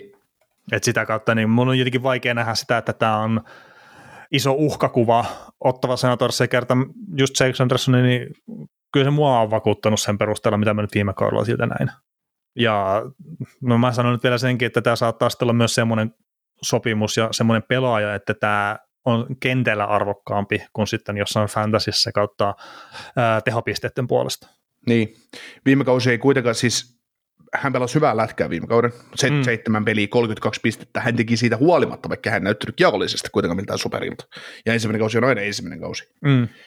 Siis mä voisin se, mitä mä Sandersonia näin viime kaudella, niin ei tämä pelin tasollisesti kauheasti Heiskasta huonommin vedä, siis mitä Heiskanen veti tulokaskaudella. Joo. Kova. Siis kovasti sanottu kyllä siis silleen, niin, mutta joo, siis, joo. Siis sillä tavalla, että ei tää kalpene niin paljon. Ja tää on ollut silloin mäkin muistan, kun oli se drafti, että ottaako Senators Jamie Drysdale vai Jake Sandersoni. Ja mä olin vähän sillä että kaverillekin, että ottakaa se, toivottavasti otatte sen Drysdalen, niin silloinkin oli sitä, että Jake Sanderson ehkä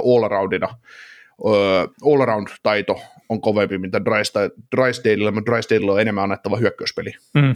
Se varmaan edelleen on niin, mutta mitä sä sitten haluat? Et haluatko sä laadukkaita all-around-pakkeja, jolloin myös taipumusta tehdä jotain hyökkäyspäähän, vai haluatko sä niitä Erik Karlsson-tyylisiä virtuoseja, jotka on sitten se on ihan sama, miten päin ne pitää mailaa kädessä, se on puolustusalueella, niin ei sitten tule yhtään mitään siitä touhusta. Aina mennään ohi. Niin, flunssa iskee. Mm. Mutta joo, siis tämä on tietenkin se reilu 70 peliä, mitä sä sanoit, että on pelannut, että siihen nähden niin iso lappu, mutta sitten mä sanoisin, että nämä saattoi säästää kyllä muutama taalan sitten kuitenkin loppupeleissä, vaikka se vastaväite on, että mitenkä hyvin se olisi pitänyt pelaa, että tämä sopimus olisi karannut isommaksi, niin joo, totta kai se on siellä olemassa, mutta jos se miettii, että silloin se hyvä kokonaisvaltainen pelaaminen, ja se olisi vaikka jostain sitten tehnytkin 60 pistettä tällä tulevalla kaudella, niin ei jos 8 riittänyt enää. Ei sellaisia pakkeja sitten, ei, niin, no niin. No niin tai 8 olisi riittänyt, mutta se olisi ollut 5-vuotinen. Mm. Että tässä noudatettiin semmoista Devils-kaavaa. Kyllä. Joo, mutta sitten otetaan semmoinen vertaus. Mä kaivan täältä tämmöisen sopimuksen, mikä tehtiin vuosi sitten kesällä, joka käynnistyi nyt syksyllä vastaan. Eli Mihail Sergaatsev, niin 8 vuotta ja 8,5, niin kumman saatat joukkueeseen mieluummin Sergaatsevi vai Sanderson? 25-vuotiaan Sergaatsevin vai No kyllä mä ottaisin Sandersonin. Noniin. Toki siis jos mä haluan voittaa nyt, niin Sergaatsev on varmaan parempi, mutta sitten jos mä mietin 2 vuotta eteenpäin, niin Sanderson on, mä väitän, että se on parempi silloin. Mm. Että just 2 vuotta eteenpäin, että se on ensimmäisen kauden pelannut tästä uudesta lapusta. Mutta ei kai siinäkään, että on tavallaan silleen noi palikat alkaa aika kasassa silleen pitkäksi aikaa, että näillä pelaajilla nyt sitten joko voittaa tai sitten ei voita. Että. Juuri näin, siinä on 2 vaihtoehtoa. Niin. Todennäköistä on, että ei voita, mutta hyvä mahdollisuus on sitten voittaa. Mm. Kyllä. Siellä Morgan Frosti pelasi ohimennen täysin ihan multa ohi, niin ihan vahvan kauden. Kauan oli odotettu Flyersissa, että koska tämä enteri ykköskerroksen varaus iskee, mutta nyt se viime kaudella sitten tapahtui, että paukutteli tuossa 46 tehopistettä, 81 peliä, minus 12 tehotilasta, kun aiempi paras oli kaudelta 21-22, niin 55 pelin 16 tehopistettä, ja sitten näillä verukkeilla niin sai nyt sitten RFA-statuksena, niin 2 vuoden jatkoon 2,1 miljoonaa palkkaa, ja RFA on edelleen, kun sopimus loppuu, ja silloin sitten perustarjous on vähintään 2,4 miljoonaa, niin mitä mieltä Morgan Frosti herättää sussi, tai mitä vietteitä. Niin, oman elämässä Troy Terry olkoonkin, että tämä on aika paljon korkeammalla varattu kuin Troy Terry aikana. Että. Mm. Mutta joo, kyllä tätäkin kaveri on itsekin ootellut sillä, että miten tekee sitä tulemistaan tuonne NHL. Ja en mä nyt jotenkin, mitä mä nyt viime vuonnakin kattelin, tai viime kaudella noita Flyersin pelejä, niin ei kyllä oikeastaan mitään muistijälkeä Morgan Frosti jättänyt itselleen, mutta että ihan hyvä, että on onnistunut läpilyönnissä. Ja tämmöinen aika perus safety jatkolappu semmoisen yhden hyvän kauden jälkeen, että saattaa kääntyä seuralle tosi hyväksikin, mutta että huonoimmillaankin pitäisi olla semmoinen ihan ok, että pelaajan kuitenkin odotetaan menevä vielä kehityksessä eteenpäin ja pisteitä tulevan. Niin. En näe isoa riskiä kyllä tässä Flyersille. Joo, ja sitten on jännä nähdä, että onko Frosti tulevaisuuden pelaaja vai onko se potentiaalinen dreadbaitti tässä joukkueessa. 24 ikää kuitenkin, ja sitten kun tämä sopimus päättyy RFA-statuus, hän on 26-vuotias, niin se täytyy olla sitten 60 pisteen sentteri silloin, että sillä kannattaa mitään isompaa lappua ruveta lyömään. Että siinä saattaa käydä just se, että ruvetaan maksaa liikoja tavallaan keskinkertaiselle pelaajalle tavallaan, mikä vie paikan jostain joltain muuta. Että. Niin, tai sitten siis sanotaan, että jos nyt tällä kaudella on tehnyt vaikka sen 45, tai sanotaan 40-50 pisteen väliä, josta on tehnyt tällä kaudella siirtotakarjaan mennessä, niin ei kannata yllättyä sitten, jos tämä myydään jonnekin contender-joukkueeseen. Mm. Ja saattaa saada sitten semmoisen ihan suhkot kovankin palautuksen. Niin, siis miettii mitä Brandon Hagelista on maksettu, niin tästä voi olla tullut ihan hyvä palautus kanssa. Että, niin. Että. Että jos sille tosiaan se nousujohteinen pelaaminen vaan jatkuu, niin Flyersihan saa tästä enemmän, jos ne meinaa myydä sen, niin nyt jo sitten tulevan kauden siirto takareilla. Juu, ja sitten se RF-vastatus auttaa siellä vielä, että oikeudet säilyy, että ei ole heti karkaamassa mihinkään. Ja en nyt ole katsonut että onko Flyersilla palkanpidätyksiä ja muuta, mutta sillä pystyy vielä nostamaan sitä arvoa sitten pikkasen. Ei sillä ole mitään muuta kuin Kevin Hayesiin. Niin. Buyout-historiaa, Lindholmia, Lindblomia, DeAngelo ja Britchkalov täällä, mutta Britchkalov $0. Joo. Näistäkään sitten DeAngelo enää jäljellä sitten niin ensi kaudeksi. Se oli kyllä hyvä se DeAngelon naaraaminen tuohon Flyersiin. Luokassa tärkeät sopimukset. Kyllä. Niin pakotetut. Ja sitten kun tämä on jonkunnäköinen semmoinen niin huhua, että Johnny Goodrow jää sen takia sainaamatta, kun otti se DeAngelo, että ei ollut rahaa enää. No niin, ei tämmöinen knoppiheitto teikäläisille, kukaan tällä hetkellä kovapalkkaisin puolustaja Philadelphia Flyersissa. Onhan pakko olla varmaan Ristolan. Ei.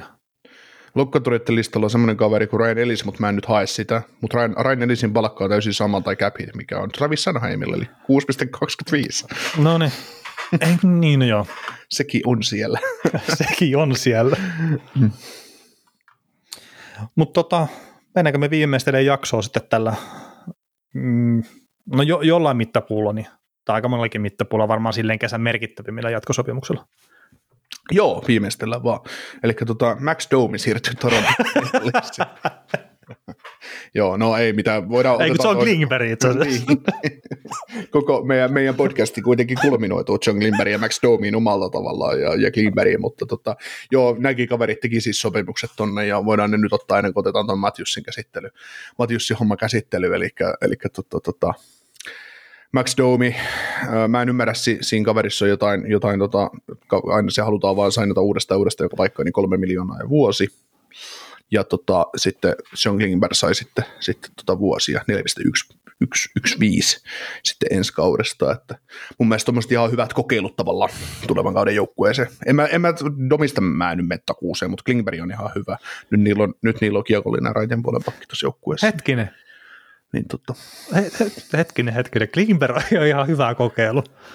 No ei, siis onhan se 4 miljoonan palkalla, onhan se nyt herran jumala tuolla palkalla hyvä kokeilu. En mä sitä vaan, mutta että mitä tässä on tapahtunut kesän aikana? Ei siinä tapahtunut, mä oon tossa ihan niin kuin mielissäni tosta, että ei siinä ole mitään. Siis tästä täytyy nyt muistaa se, että Klingbergistä puhuttiin silloin Dallas-aikoina, että 8x10 tai 8x8 tai jotain, ei. Se on 4-5 miljoonan pakki, se toimii tälleen ja eihän sitä voi kukaan kiistää, ettei se viivasta pysty peliä tekemään ja pysty peliä avaamaan, mutta kun ne on siinä, ne avut, että Torontolla on Jake McCabeä ja DJ Brody, Morgan Riley, hyviä kavereita. Mats Zuccarello on hyviä kavereita pelaamaan. Puolustussuuntaan Klingberg tuo nyt sen tuohon joukkueeseen, mitä tuolla joukkueella ei ole. Kiekollisen avu siihen hyökkäyspeliin. Niin, kyllä tämä ottaisi ylivoimassa varmaan Klingberg. En mä ole lähtenyt, jos se tekisi 60 pistettä tässä kaudella. Joo, ja sitten jos se lähtee, se ylivoima toimii siinä, että Morgan Riley, niin kaikki kunnia hänelle, mutta en ole ikinä pitänyt sitä optimaalisena viivapyörittäjänä siinä ylivoimalla, että sanoisin, että Klingberg on siinä kyllä parempi. No. Ja sitten Domikin, niin se tuo hyvää syvyyttä siihen joukkueeseen, ja jos on yhtään samalla niin kuin viime kausi, niin toimii ihan sen rahansa arvoisesti, että toki sitä roolia pitää pystyä löytämään silleen, että se on vähän nyt näyttänyt muutamalla viime kaudella sitä, että kun on saanut isossa roolissa pelaa, niin tulee tulosta, mutta sitten kun pistää vähän sen syvemmälle kokoonpanoon, niin ei ole välttämättä oikeasti saanut semmoista tulosta kuin mitä tarvitsisi ehkä sitten saada. Katoaa kuvasta. Ja mä yritin miettiä vähän, että mitä muuta sanaa mä voin käyttää kuin tulosta, mutta tämä päädyy siihen, että tulosta on ihan hyvä sana käyttää monta kertaa. Kyllä. Joo, mutta mitäs sitten tämä Mr. Auston Matthews, että nykyinen sopimus päättyy tulevaan kauteen, 11,64 on palkka, ja sitten läsätti tuosta 4-vuotisen jatkon, 13,25 on cap hit, ja semmoinen reilut mitä saattaa nyt kisteri 53 miljoonaa tältä 4 vuodelta, että nyt ainakin on selvää, että Matthews maksimoi käytännössä jokaisella sopimuksellaan sen, että kaikki otetaan pois kuleksimasta eikä mitään 8-vuotisia ei ole tekemässä. Auston Matthews on itse asiassa just tänään, kun tässä äänitetään 17.9., niin täyttää 26 vuotta. Vanha jarru saakeli. On se kyllä silleen vanha jarru, mutta tästähän oli huhut koko ajan, että Matthewsin porukka hakee lyhyitä jatkosopimusta ja 3 vuotta on ilmeisesti ollut se, mitä ne olisi halunnut tehdä, ja sitten Toronto tietenkin vastavuoroisesti hakee sitä mahdollisimman pitkää sopimusta. Ihan vaan sitten, että saadaan pidettyä sitten yksi joukkueen tärkeimpiä pelaajia jo sitten organisaatiossa maksimiaika, ja tämä 4 vuoden kompromissi tässä nyt sitten tuli tuloksena, ja no se, että se on sitten isoin cap-hitti, mitä nyt on tällä hetkellä tehty tuohon NHL-nimiseen sarjaan, niin se on ehkä silleen yhdentekevää, ja toista, että joo, varmaan pyrkii rahastaa, mutta sitten Torontokin kannaltakin, kun miettii, niin tosiaan 26 vuotta täyteen, 27 ennen kuin alkaa tämä sopimus, 4 vuotta. Matthewsilla on jonkun verran vamman historiaa ja tälleen, niin ei välttämättä maailman paski juttu ole joukkueellekaan. Ei. Ja koska, no siis nyt kun puhutaan taas ihan huipputalenteista, niin joo, totta kai kyllä sä haluaisit ne pitää siellä, mutta kyllähän se on se nyt nähty tässä menneinä vuosina, että kyllähän näiden olisi pitänyt jo menestyä vähän paremmin kuin voittaa yksi pudotuspelisarja. Niin tavallaan, että se on sit, nyt annettiin 4 lisävuotta. Kyllä jos nämä meinaa Matthewsia paremman sentterin tähän jostain kaivaa, niin sitten täytyy uudestaan sukeltaa. Niin nyt on 4 vuotta avattu luukkuja, että siinä on aikaa ja oikeastaan tämä ja ensi kausi. Että sitten kun Marnerin sopimus tulee päätökseen, niin sittenhän näiltä omalla tavallaan se ikkuna sulkeutuu. No joo, mutta siinä tulee Tavarisen sopimus samalla kaudella päätökseen, ja sitten Tavarissa, jos tekee jatkosopimuksen tuohon joukkueeseen, niin se ei ole 11 miljoonaa. No se on samanlainen kuin Ansen sopimus. Että. Niin, mutta siis just sitä kautta, että joo, Mariner todennäköisesti nousee palkka siitä, mitä se nyt saa, mutta sitten se tulee sieltä Tavarisen palkasta käytännössä.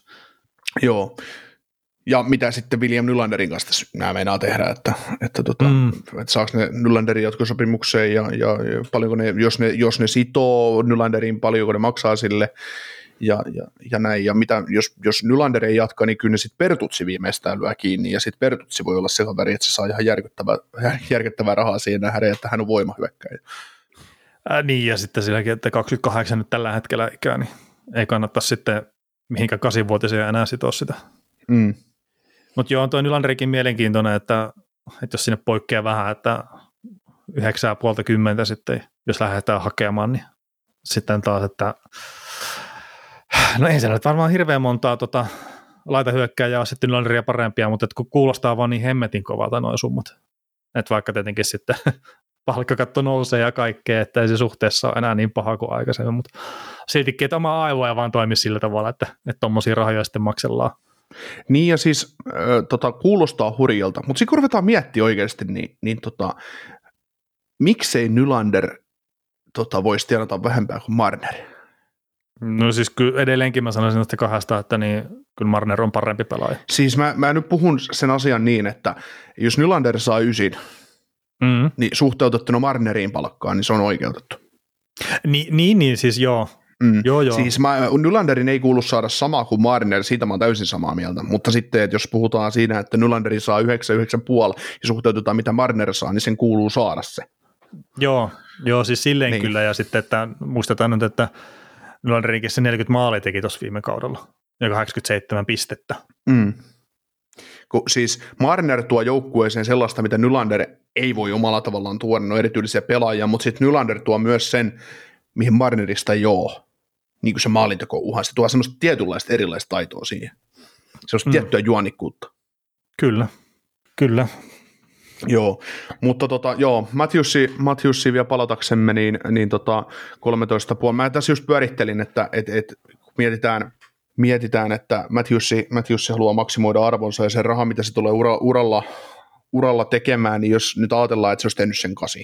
Ja mä nyt pyörittelin, että se olisi 11,5 miljoonaa ollut sitten se cap-hitti, jos se olisi tehnyt 8, eli 92 miljoonaa sopimus. Ja se olisi ollut siis isompi, mutta vaan nyt näin pyöriteltynä. Nyt sitten kun se jätti sen 8 tekemättä ja se teki tämän 4-vuotisen, se jätti käytännössä 40 miljoonaa pöydälle, mutta sitten taas toisaalta, jos pysyy terveenä, pystyy paukuttamaan niitä 90, 100, 110 pisten kausia, niin kun tämä sopimus tulee päätökseen ufana, niin se voi tehdä ufana sitten sen 4x18 miljoonaa soppari, se 18 nyt on vaan heitetty. Mutta jos se tekisi sen, niin sitten se tekisi samalla 8 vuoden jaksolla yli 33 miljoonaa hyvää verrattuna tuohon mahdolliseen 8x11,5. Niin, ja sitten kun mä en jotenkin välttämättä usko, että vaikka se olisi tehnyt sen 8, että se olisi tarvinnut cap-hittiä tiputtaa juurikaan. Niin. Että vaikka se lähtökohtaisesti jo ajatellaan silleen, että tehdään pitkä sopimus, niin cap-hitti tippuu, mutta sitten just taas Mäkkysiä ja joidenkin näiden tapauksessa, niin se ei välttämättä käy silleen. Keskinkertaisten pelaajien kanssa joo, että sä teet 4-vuotisen sopimuksen, cap-hit on 8 miljoonaa, mutta sä teet 8-vuotisen tai 7-vuotisen, se tippuu 6,5, se menee näillä. Mutta sitten kun sä rupeat supertähdelle tekemään, niin sä joudut maksamaan saman tai enemmän. Niin. Koska siinä pelataan sitä, että tämän pelaajan arvo nousee vielä jonkin aikaa. Että. Niin, ja sitten just tämäkin, että mitä Sandersonin kohdalla puhuttiin, että se saattaa sen 8 miljoonaa nousta. Siinä kun sä ensimmäisen kauden pelannut tuosta sopimuksesta, niin just Matthewsinkin kohdalla, että kun tuosta sopimuksesta ensimmäinen kanssa pelattu, niin onko se palkkaa katsoa sitten 7-8 miljoonaa korkeampi tai mitä se ikinä onkaan. Oletusarvo, että se nousee. Niin, silleen taas suhteessa siihen aikaisempaan sopimukseen, millä se nyt pelaa, niin tuohan rupeaa pikkuhiljaa sitä näyttää jo ihan silleen solidilta. Joo, kyllä. Mä en sano missään nimessä, että Matthews ei täysi ylihintainen lappu tai mitään. Tämä menee mulle ihan linjassa, että jossain määrin ei mua olisi oikeasti yllättynyt, että se olisi tehnyt 4-vuotisen 15 miljoonaa per kausi. Mutta näin. Tämä on nyt sitten taas mietitään mikä on sitten Marnerin jatkosopimuksen tilanne, että mitä Marnerille joutuu maksamaan tämän sopimuksen kanssa. Marnerin mä näen ehkä, kun kyseessä on Ontarion kaveri ja Markham on ihan mun mielestä Toronton niitä lähiseudun kaupunkeja, niin Marneriin halutaan varmaan sitoutua, niin jos Marneri tekee 8, niin kyllä se samansa kuin Matthews Capitin puolesta. Niin, aikatasoisahan ne nyttenkin on siellä, että varmaan just sinne samoille huitteille sitten kuitenkin osuu. Niin, tämä on nyt jännä nähdä sitten, että mihin tämä kulminoituu. Mutta mitä sitten, kun Matthews sai 4 vuodesta sen 13,25, niin tuossa jo aiemmin puhuttiin vähän Edmontonia ja Drysaitlia, niin kun Drysaitel on parempi sentteri kuin Matthews, eikö niin? No just tämä on semmoinen hankala, että Drysaitlia oli siinä ekassa pudotuspelisarjassa niin kuin Losia vastaan. Se taisi olla. Niin sehän oli ihan ylivoimaisesti paras pelaaja, mitä niissä pudotuspeleissä sillä hetkellä pelasi. Mutta että minkä verran se hyötyy sitä, etenkin sillä ylivoimalla, että se saa pelaa McDavidin kanssa. Miten paljon McDavid hyötyy siitä, että se saa pelata Draisaitlin kanssa? No on se varmaan sitäkin, mutta että siis pointti lähinnä, että vaihdetaan Draisaitlin Matthews päikseen, niin kyllä sekin varmaan Matthews aika monta maalia tekisi siitä, että kun se McDavid tarjoilee niitä syöttöjä. Ja nämä kaksi itse asiassa saattoi pelaskin siinä Young Guns-joukkuessa silloin aikana samassa ketjussa. Niin, ja McDavid oli siinä kanssa. Niin siis McDavid ja mä tarkoitin ja Matthewsia. Niin, joo, ja, anteeksi. Ja Draisaitl oli varmaan Team Euroopassa. Niin. Kyllä se oli Pohjois-Amerikan alle 2-3, mutta se on siis muittes. Vähän nyt, kun mä itsekin tämän.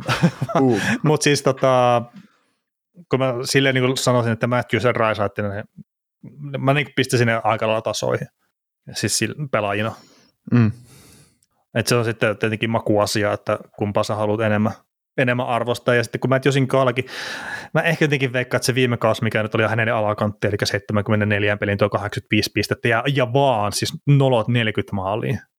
Mutta sitten kun sitä se edellinen kausi, että se teki 73 pelin 60 maalia ja 106 pistettä, ja se putsasi palkintopöydä, niin tämmöistä me ei ole kuitenkaan tuolta Draisaitlilta nähty. Niin, Draisaitl viimeiset 3 kaudella pistänyt 50 maalia poikki ja 4 kaudella pistänyt 100 maalia, 100 tehopistettä poikki ja lyhennetyllä kaudella 56 pelin 84 pistettä. Että. Niin, en mä siis sitä tarkoita, mutta että se on kuitenkin aina, se on ollut se joukkueessa toiseksi paras pelaaja. Niin. Toki siis tämä nyt on silleen höylmätä ja joo, Crosby ja Malkkinikin, niin kyllä se Malkkini kun lähtökohtaisesti melkein joka kaudella toiseksi paras pelaaja sinne joukkueessa ja sittenkin se on hyvä kaveri. Joo, mutta tämä on just se, mä haen sitä Draisaitlin sopparia, että kun se kääntyy vapaaksi pelaajaksi, niin mitä se voi pyytää ihan mitä vaan, ja sille maksetaan melkein se, mitä se pyytää, mutta mitä se pyynti on, että 8x15 ihan vähintään, koska se on pelannut niin hiluilla tämän uransa alun, niin että just se, että se pystyy ainakin Hollandille näyttämään, että hei, katso, että toi kaveri on tehnyt tommosia tehoja, ja mä oon nyt tässä, ja mä oon tehnyt tällaisia tehoja, että kyllä mulle nyt kuuluu. kuluta meidän raha maksaa. Että. Niin, Draisaitlillekin sopimusta pidettiin, kun se tehtiin ylihintaisena.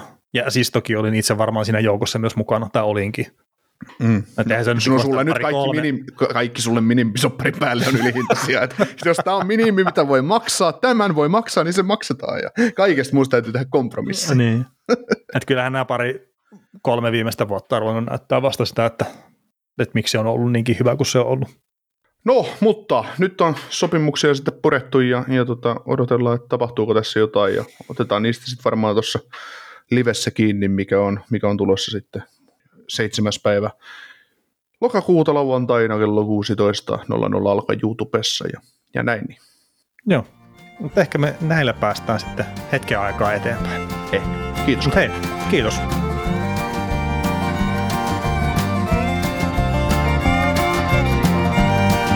Kuuntelit näköjään sitten ihan loppuun asti. Veli ja Niko kiittää. Ensi kerralla jatketaan. Kaukosella edellä podcastilla.